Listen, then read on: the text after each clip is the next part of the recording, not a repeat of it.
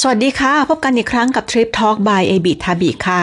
สำหรับวันนี้เป็น EP ที่ 103 นะคะ เราจะคุยเรื่อง Business Hotel จากที่เราเคยคุยกันเรื่องที่พักแบบต่างๆ ในญี่ปุ่นมาหลายแบบ อย่างเช่น ที่พักในวัดนะคะ Temple Lodging นะคะ แล้วก็เป็นมินปากุนะคะ คือการให้การแบ่งบ้านให้พักก็คล้ายๆถ้าเกิดว่าเป็นเป็น เป็นลักษณะการที่เหมือนกับเอาบ้านของตัวเองส่วนหนึ่งออกมาแบ่งให้เช่าพัก หรือจะเป็นแบบ เหมือนคอนโดอะไรอย่างเงี้ยค่ะแล้วมาปล่อยให้นักท่องเที่ยวพักแบบนั้นก็จะเป็นอีกแบบหนึ่งหรือว่าจะเป็นประเภทแคปซูลไม่ว่าจะเป็นเรียวการอะไรต่างๆเนี่ยก็จะเป็นช้อยส์ของการพักแรมในญี่ปุ่นนะคะ วันนี้หลังจากที่เห็นในเมืองไทยมี Hop Inn ขึ้นมานะคะ หลายๆ เมืองเนี่ยรู้สึกดีใจที่บ้านเรามีโรงแรมแบบนี้สักทีหนึ่งนะคะ ถึงแม้ว่าจะยังไม่ยังไม่กระจายทั่วทุกหัวเมืองของจังหวัดต่างๆ ที่ต่างจังหวัดนะคะ แต่ก็ดีใจที่ที่มีโรงแรมแบบนี้ขึ้นมานะคะ ก็เลยนำเรื่อง business hotel concept การทำ business hotel ที่ญี่ปุ่นนะคะ ในมุมของการที่เราเป็นนักท่องเที่ยวนะคะเอามาฝากกัน วันนี้เป็นข้อมูลจาก japanguide.com นะคะ เป็นหัวข้อที่ว่าตามนี้เลยค่ะ business hotel เขาบอกว่า business hotel เนี่ย พบเห็นได้ทั่วทั่วไปนะคะ ทั่วญี่ปุ่นเลย ซึ่งเป็นโรงแรมที่ให้บริการห้องพักราคาราคาย่อมเยาวนะคะ ให้กับผู้ที่มาพักแรมนะคะราคาสนนราคาเนี่ยทิปเอ่อทิปโคราคาทิปโคหมายถึงว่าราคาโดยทั่วไปประมาณห้องเดี่ยวเนี่ยประมาณหนึ่งไม่ใช่หนึ่งห้าพันเยนนะคะจนถึงประมาณหนึ่งหมื่นเยนต่อต่อต่อคืนนะคะ ต่อหนึ่งห้องที่เป็นซิงเกิลนะคะ แต่ถ้าเกิดว่าเป็นห้องคู่ก็จะแพงขึ้นไปกว่านั้นอีกหน่อยนึง หรือว่าจะเป็นแบบ 7,000 ถึง 1,000เอ่อ12,000 เยนนะคะ ห้องคู่เนี่ยก็จะมีทั้งที่เป็นเตียงใหญ่นะคะ แล้วก็เป็นเตียงคู่เตียงทวินก็มีนะคะ ทีนี้ด้วยความเป็น business hotel ความเป็น business hotel เนี่ยจริงๆแล้วเริ่มต้นเขาไม่ได้มีไว้สำหรับนักท่องเที่ยว ชื่อก็บอกอยู่แล้วว่าเป็น business hotel นะคะคำว่า business hotel ของญี่ปุ่นจะไม่เหมือนไม่เหมือนภาพลักษณ์ของความเป็นโรงแรมธุรกิจในเมืองไทย เวลาเราพูดถึงโรงแรมธุรกิจในเมืองไทยเนี่ยเราจะนึกถึงโรงแรมหรูๆนะคะ กลางใจเมืองกลางกรุงเทพนี่แหละค่ะเพราะว่าต่างจังหวัดก็ไม่ค่อยจะมี โรงแรมหรูในกรุงเทพนะคะ แล้วก็นักธุรกิจไปไปพูดคุยหรือไปประชุมหรือไปคุยเรื่องธุรกิจกันนะคะในโรงแรมหรูๆนะคะในในใจกลางเมืองไม่ว่าจะเป็นที่สมมติเป็นสีลมเป็นเพลินจิตเป็นสาทรอะไรอย่างเงี้ยก็จะเป็น business hotel ในมุมในในในมุมของคนไทยนะคะ มีห้องประชุมห้องคอนเวนชั่นฮอลล์ใหญ่ ๆ แล้วก็มีมีร้านอาหารหรูๆอาหารห้องอาหารญี่ปุ่น ห้องอาหารฝรั่งมีบุฟเฟ่อะไรอย่างเงี้ยนะคะ ก็จะเป็นแบบนั้นแต่ความเป็น business hotel ในญี่ปุ่น คนละเรื่องเลยค่ะ business hotel ในญี่ปุ่นเนี่ยเขาจะมีไว้ดั้งเดิมเขาจะมีไว้สำหรับพนักงานบริษัท ที่ต้องเดินทางไปทำงานต่างจังหวัดนะคะไปประชุมงานต่างจังหวัดอย่างเงี้ยค่ะ ก็จะเดินทางโดยสมมติไปชินคันเซ็นแล้วก็ไปพักโรงแรมที่เป็น business hotel ที่อยู่ใกล้ๆกับตัวสถานีรถไฟหลักๆนะคะอย่างเมืองแต่แต่แต่ละหัวเมืองต่างๆ ก็จะมีโรงแรม business hotel พวกเนี้ยอยู่กระจายตามรอบๆสถานีรถไฟหลักๆนะคะแล้วก็จะมีหลายหลายเครือ เรียกว่าหลายเครือดีกว่านะคะก็แล้วแต่ว่าเขาจะเลือกเครือไหน บริษัทอาจจะมีมีคอนแทรคกับเครือนี้เป็นพิเศษอะไรก็ว่าไปได้เรทพิเศษอะไรก็ว่าไปแบบนั้นนะคะก็จะเป็นลักษณะโรงแรมเพื่อการไปพักแรมในการทำธุระต่างจังหวัดทำธุรกิจในต่างจังหวัด ไปประชุมในต่างจังหวัดอย่างเงี้ยค่ะ ก็ จุดเริ่มต้นของ business คำว่า business hotel ก็มาจากอันนี้ แต่เราในฐานะนักท่องเที่ยวเนี่ย เราก็จะไปมองแอบมองโรงแรมประเภทนี้เหมือนกัน เพราะว่าถ้าเราไม่ได้ต้องการเ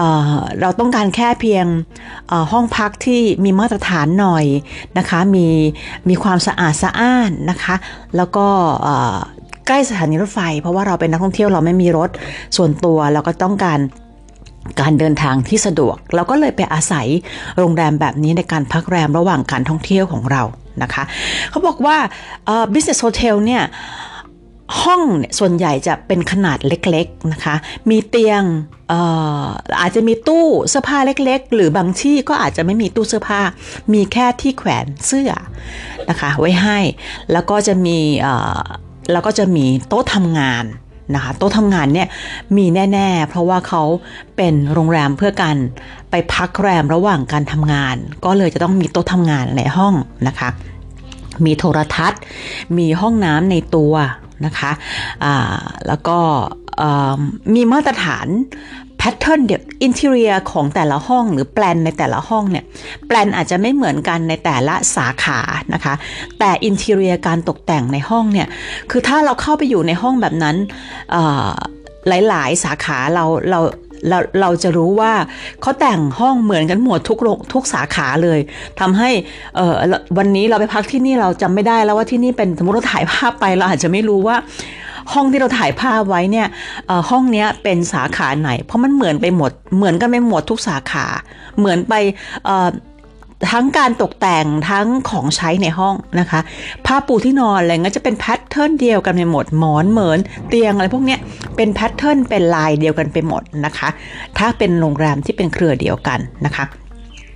ความสะดวกสบายก็คือมีห้องน้ำในตัว อย่าลืมว่าถ้าเกิด ในในการที่ plan ที่จะไปเที่ยวญี่ปุ่นเนี่ยห้องพักที่ราคาถูกๆ บางทีอาจจะไม่มีห้องน้ำในตัวนะคะ อันนั้นเป็นเรื่องเป็นเรื่องที่เราเข้าใจกันอยู่แล้วเนาะบางทีถ้าเกิดเราเน้นห้องพักที่มันถูกเกินไปนะคะ สมมุติว่าห้องละแบบ200 300เอ่อ2,000 3,000 เยน ต่อคนต่อคืนอะไรอย่างเงี้ยคล้ายๆแคปซูลอย่างเงี้ยก็จะเป็นห้องน้ำรวม แต่ business hotel เนี่ยก็จะมีห้องน้ำในตัวนะคะแพทเทิร์นห้องน้ำก็จะเหมือนกันเลยมันจะเป็นเหมือนกับเป็นห้องน้ำสำเร็จรูปนะคะมันจะไม่ใช่เป็นโรงมันจะไม่ใช่ห้องน้ำแบบปูกระเบื้องแบบบ้านเรานะคะ เป็นห้องน้ำที่เป็น คล้ายๆไฟเบอร์กลาสหรือยังไงไม่แน่ใจสำหรับวัสดุนะคะ ก็คือเป็นหล่อเป็นชิ้นพลาสติกที่เป็นหล่อเป็นชิ้นออกมาเลยว่าเป็นทั้งห้องมันจะมีมีอ่างอาบน้ำมีอ่างล้างมือแล้วก็ตัวชักโครกอะไรเงี้ยก็จะเป็นชิ้นเดียวกัน ถ้าสังเกตดูมันจะเป็นแบบป๊อกป๊อกแป๊กแป๊กนะถ้าเกิดว่าเข้าไปในห้องน้ำเนี่ยก็คือความป๊อกแป๊ก มันก็จะป๊อกแป๊กแบบนี้นะคะ แต่ว่ามันใช้งานได้จริงนะคะ แล้วก็สะอาดนะคะอ่างอาบน้ำอาจจะเล็ก ๆ แต่ก็ใช้ได้มี shower มีมีอ่างล้างมือ มีชักโครกนะคะหรือมี amenity ในห้องน้ำครบครันนะคะ ไม่ว่าจะเป็นแปรงสีฟัน ไม่ว่าจะเป็นแชมพูยาสระผมนะคะ แล้วก็อาจจะมีเซ็ตหมวกคุมผม นะคะแล้วก็มีจะมีบางครั้งก็จะมีอะไรล่ะมีอ๋อชุดโกนหนวดของคุณผู้ชายนะคะ ก็จะครบครันแบบนี้นะคะ แล้วก็สะอาดสะอาดในห้องในส่วนที่เป็นตัวห้องพักก็จะมีโทรทัศน์มีทีวีนะคะโทรทัศน์ก็จะเป็นช่องโลโก้นะคะแล้วก็จะมีช่อง AV ด้วยช่อง AV เนี่ยสามารถจะดูได้ก็ต่อเมื่อต้องจ่ายตังค์นะคะเป็นเพย์ทีวีนะคะหรือว่าต้องไปไปหยอดเหรียญขอเป็นการ์ดออกมาเอามารหัสเอามาดูนะคะ ตัวนี้เป็นหนัง AV หนังผู้ใหญ่นะคะ มีเอ่อมีตู้เย็น แล้วก็มีเอ่อมีมีมีไอตัวกระดานรีดผ้าให้นะคะบางที่ก็จะมีตัว air purifier ก็คือตัวเครื่องกรองอากาศ นะคะ ก็ในความเป็นความความเป็นที่พักแรมเนี่ยมันก็ครบแล้วสำหรับความที่เราจะพักแรมที่ไหนสักที่จะเป็นชั่วคราวก็แบบนี้ก็โอเคนะคะแล้วก็ตัว ตัวห้องอะนะคะจะค่อนข้างแคบ ทีนี้เวลาที่มันแคบแล้วเราจะต้องมีสัมภาระเยอะๆเนี่ยโรงแรมพวกนี้ส่วนใหญ่เขาจะทำใต้เตียงไว้โโปร่งๆนะคะ โปร่งๆเพื่อที่ว่าถ้าเป็นนักท่องเที่ยวเนี่ยสามารถจะเอากระเป๋าเดินทางเนี่ยยัดเข้าไปในใต้เตียง เพื่อเป็นการประหยัดที่ไม่ต้องเอาออกมาแบบเกะกะในทางเดินในในในห้องนะคะอินเทอร์เน็ตแล้วแต่ที่บางที่ก็จะเป็นอินเทอร์เน็ต Wi-Fi ออนไลน์เออเป็นอินเทอร์เน็ต Wi-Fi ให้นะคะ แต่บางที่ก็อาจจะต้องอาจจะอาจจะมีไม่ถึงไม่ค่อยครบนะคะ ที่เข้าเท่าที่ผ่านมานี่เคย เคยเจอโรงแรมที่แบบเอ่อ Wi-Fi ใช้ไม่ค่อยดีก็มีนะคะ แต่ปัจจุบันน่าจะดีขึ้นมากแล้ว ทุกๆสองหรือ3ชั้นเนี่ยโรงแรมประเภทนี้เนี่ยจะมี vending machine ให้ชั้นล่างมีอยู่แล้ว ชั้นล่างจะมี facility facility รวมก็คือมีเครื่องซักผ้าหยอดเหรียญนะคะ มี vending machine มีเตาไมโครเวฟ นะคะ มีห้องทำงานก็คือเป็นเหมือนห้องประชุมเล็กๆ ซึ่งก็จะเป็นพื้นที่คือเนื่องจากเขาใช้พื้นที่อย่างคุ้มค่ามาก ห้องประชุมที่ใช้สำหรับการทำงานอาอาจจะเป็นห้องใหญ่หน่อย ช่วงเช้าเนี่ยมันจะปรับเปลี่ยนเป็นห้องอาหารนะคะ เป็นที่บริการอาหารเช้าก็เพราะโรงแรมโรงแรม Business Hotel เนี่ยจะให้บริการ ตัวห้องเนี่ยพร้อมบริการอาหารเช้ารวมอยู่ในค่าห้องอยู่แล้วนะคะบางถ้าเป็นโรงแรมประเภทอื่น ๆ ของญี่ปุ่นที่ไม่ใช่ business hotel เนี่ยส่วนใหญ่เขาจะมีเรทราคาแบบที่เป็น room only โดยไม่มีโดยไม่มีอาหารเช้าให้นะคะความเป็น business hotel ที่เป็นเชนพวกเนี้ยเขาจะมีอาหารเช้าให้ ที่ที่ พื้นที่ส่วนกลางนะคะอย่างที่บอกก็จะเป็นเป็นที่นั่งทำงาน แล้วก็ปรับเปลี่ยนเป็นที่กินข้าวในตอนเช้า บางสาขานะคะ บางสาขาของของ Business Hotel เนี่ย แถมอาหารเย็นให้ด้วยอีกหนึ่งมื้อนะคะ เขาจะบอกในเว็บไซต์หรือว่าเป็นระบบการจองของของเชนนั้นๆ ไปเลยนะคะว่าที่เนี่ยจะมีบริการอาหารเย็นให้ด้วย เมนูก็จะเป็นเมนูง่ายๆ อย่างเช่น ข้าวแกงกะหรี่ อันนี้เคยเจอส่วนตัวเคยเจอที่ที่ที่ฮอกไกโดนะคะมีให้มีแถมอาหารเย็นให้อีกหนึ่งมื้อนอกจากอาหารเช้าแล้วนะคะ แล้วก็ ที่จอดรถส่วนใหญ่จะน้อยมาก ไม่ค่อยมี เพราะฉะนั้นถ้าใครขับรถนะคะ ใครขับรถเช่าเข้าไปเนี่ยก็ ต้องตรวจสอบดีๆ ว่า business hotel สาขาที่เราจะไปพักเนี่ยที่เราหมายตาไว้เนี่ยมีที่จอดรถให้ไหมนะคะ บางที่ไม่มีที่จอดรถนะคะ บางที่ก็จะมีที่จอดรถแต่ก็เสียตังค์นะคะไม่ใช่จอดฟรี ก็ข้างล่างก็จะเป็นแบบแคบๆ มี front มีเคาน์เตอร์ แล้วก็แค่นั้น แล้วก็จะเป็นที่บริการอาหารเช้า แล้วก็ที่เหมือนคล้ายๆเป็นเหมือนกับ เป็น working space ก็คือมี PC ไว้ให้แล้วก็มีปรินเตอร์ให้บริการถ้าเกิดใครต้องการจะปริ้นงานก็ปริ้นได้นะคะ ที่ที่ตรงด้านหน้าที่เป็นคล้ายๆด้านหน้าล็อบบี้ส่วนใหญ่เป็นแบบนี้นะคะ แล้วก็ตรงล็อบบี้ของของ Business Hotel เนี่ยเกือบจะทุกที่นะคะ ให้บริการรับฝาก กระเป๋ารับรับส่งอะค่ะหมายถึงว่าเราจะไปส่งกระเป๋าไปเมืองอื่นนะคะ เราก็ติดต่อที่เคาน์เตอร์ตรงนี้ได้นะคะ ไม่ต้องไปถึงร้านสะดวกซื้อที่เคาน์เตอร์โรงแรมมีบริการให้ แล้วก็ถ้าเกิดว่าเราต้องการรับต้องการส่งกระเป๋าไปโรงแรม ที่ Business Hotel ล่วงหน้า ตัวเรายังไม่ไปถึงโรงแรม เราอาจจะไปเช็คอินทีหลังประมาณอีกสองสาวันอะไรเงี้ยเราก็สามารถจะส่งกระเป๋ามาไว้ล่วงหน้าได้ แต่ต้องบอกเขาก่อนนะคะ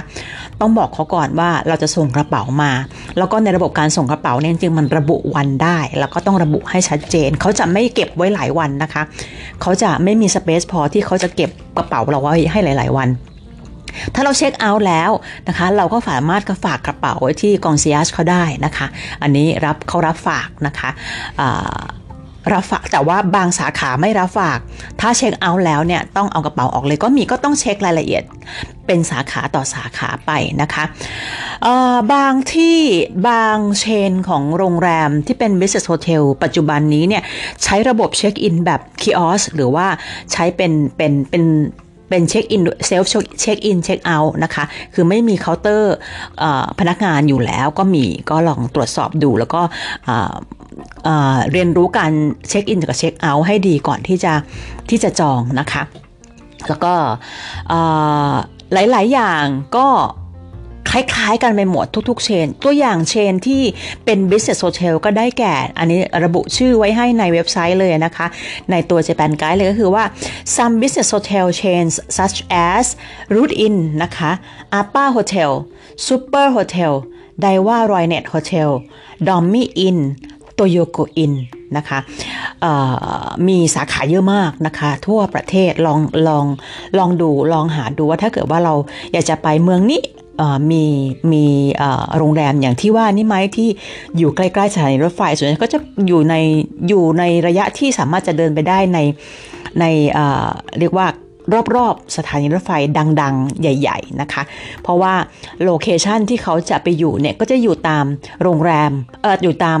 สถานีรถไฟใหญ่ๆ หรือไม่ก็อยู่ใกล้ ๆ กับทางขึ้นทางขึ้นลงทางด่วนนอกเมือง นะคะ พวกที่เป็นไฮเวย์ต่างๆ แล้วเป็นจุดขึ้นลงของไฮเวย์ของของเมืองใหญ่ ๆ นะคะ ก็จะมีโรงแรมพวกนี้อยู่นะคะ บางทีสถานี รถไฟที่อาจจะเป็นรถไฟรองก็มีนะคะ ไม่ไม่จำเป็นจะต้องเป็นสถานีใหญ่ที่สุดในเมืองนะคะสถานีรถไฟรองก็มีอาจจะมีเชนที่แตกต่างกันออกไปก็ลองเลือกดูนะคะสำหรับ business hotel นะคะอย่างที่บอกที่เห็นในเมืองไทยเพิ่มมากขึ้นในปัจจุบันเนี่ยก็จะคือ Hop Inn นะคะก็ดีใจในฐานะที่เป็นคนที่ คนที่เห็น business hotel ในญี่ปุ่นมามามาเยอะแล้วนะคะ ก็เคยคิดอยู่ว่าทำไมเมืองไทยถึงไม่มีโรงแรมแบบนี้บ้างตอนนี้เริ่มมีแล้วนะคะ Hop Inn สีฟ้าฟ้าค่ะ มีอยู่หลายเมืองแล้วตอนนี้ ถ้าใครมีโอกาสได้ท่องเที่ยวในประเทศไทยในบ้านเราก็ลองใช้บริการเขาดูนะคะ pattern มันจะเหมือนกัน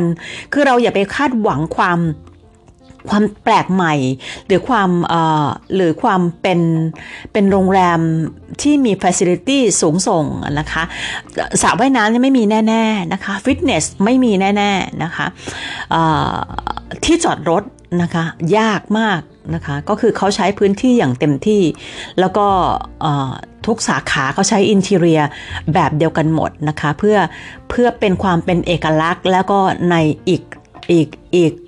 อีกมุมหนึ่งของการทำธุรกิจก็คือถ้าถ้าเขาใช้ interior แบบเดียวกันหมด เขาก็ save cost ในการที่จะต้องมาออกแบบ interior กันใหม่นะคะ เพราะฉะนั้นทุกสาขาจะเหมือนกันไปหมดนะคะ ถ้าเราต้องการที่พักที่มีความเป็นมาตรฐานนะคะ ก็ลองพิจารณา business hotel ดูนะคะ ในการเที่ยวที่ญี่ปุ่นแล้วก็เริ่มมาในเมืองไทยด้วยก็ดีนะคะ วันนี้ ข้อมูลจาก japanguide.com นะคะ ขอบคุณสำหรับการติดตามและติดตามตอนต่อไปนะคะ ว่าจะมีอะไรมาฝากกันเรื่อยๆสำหรับวันนี้ สวัสดีค่ะ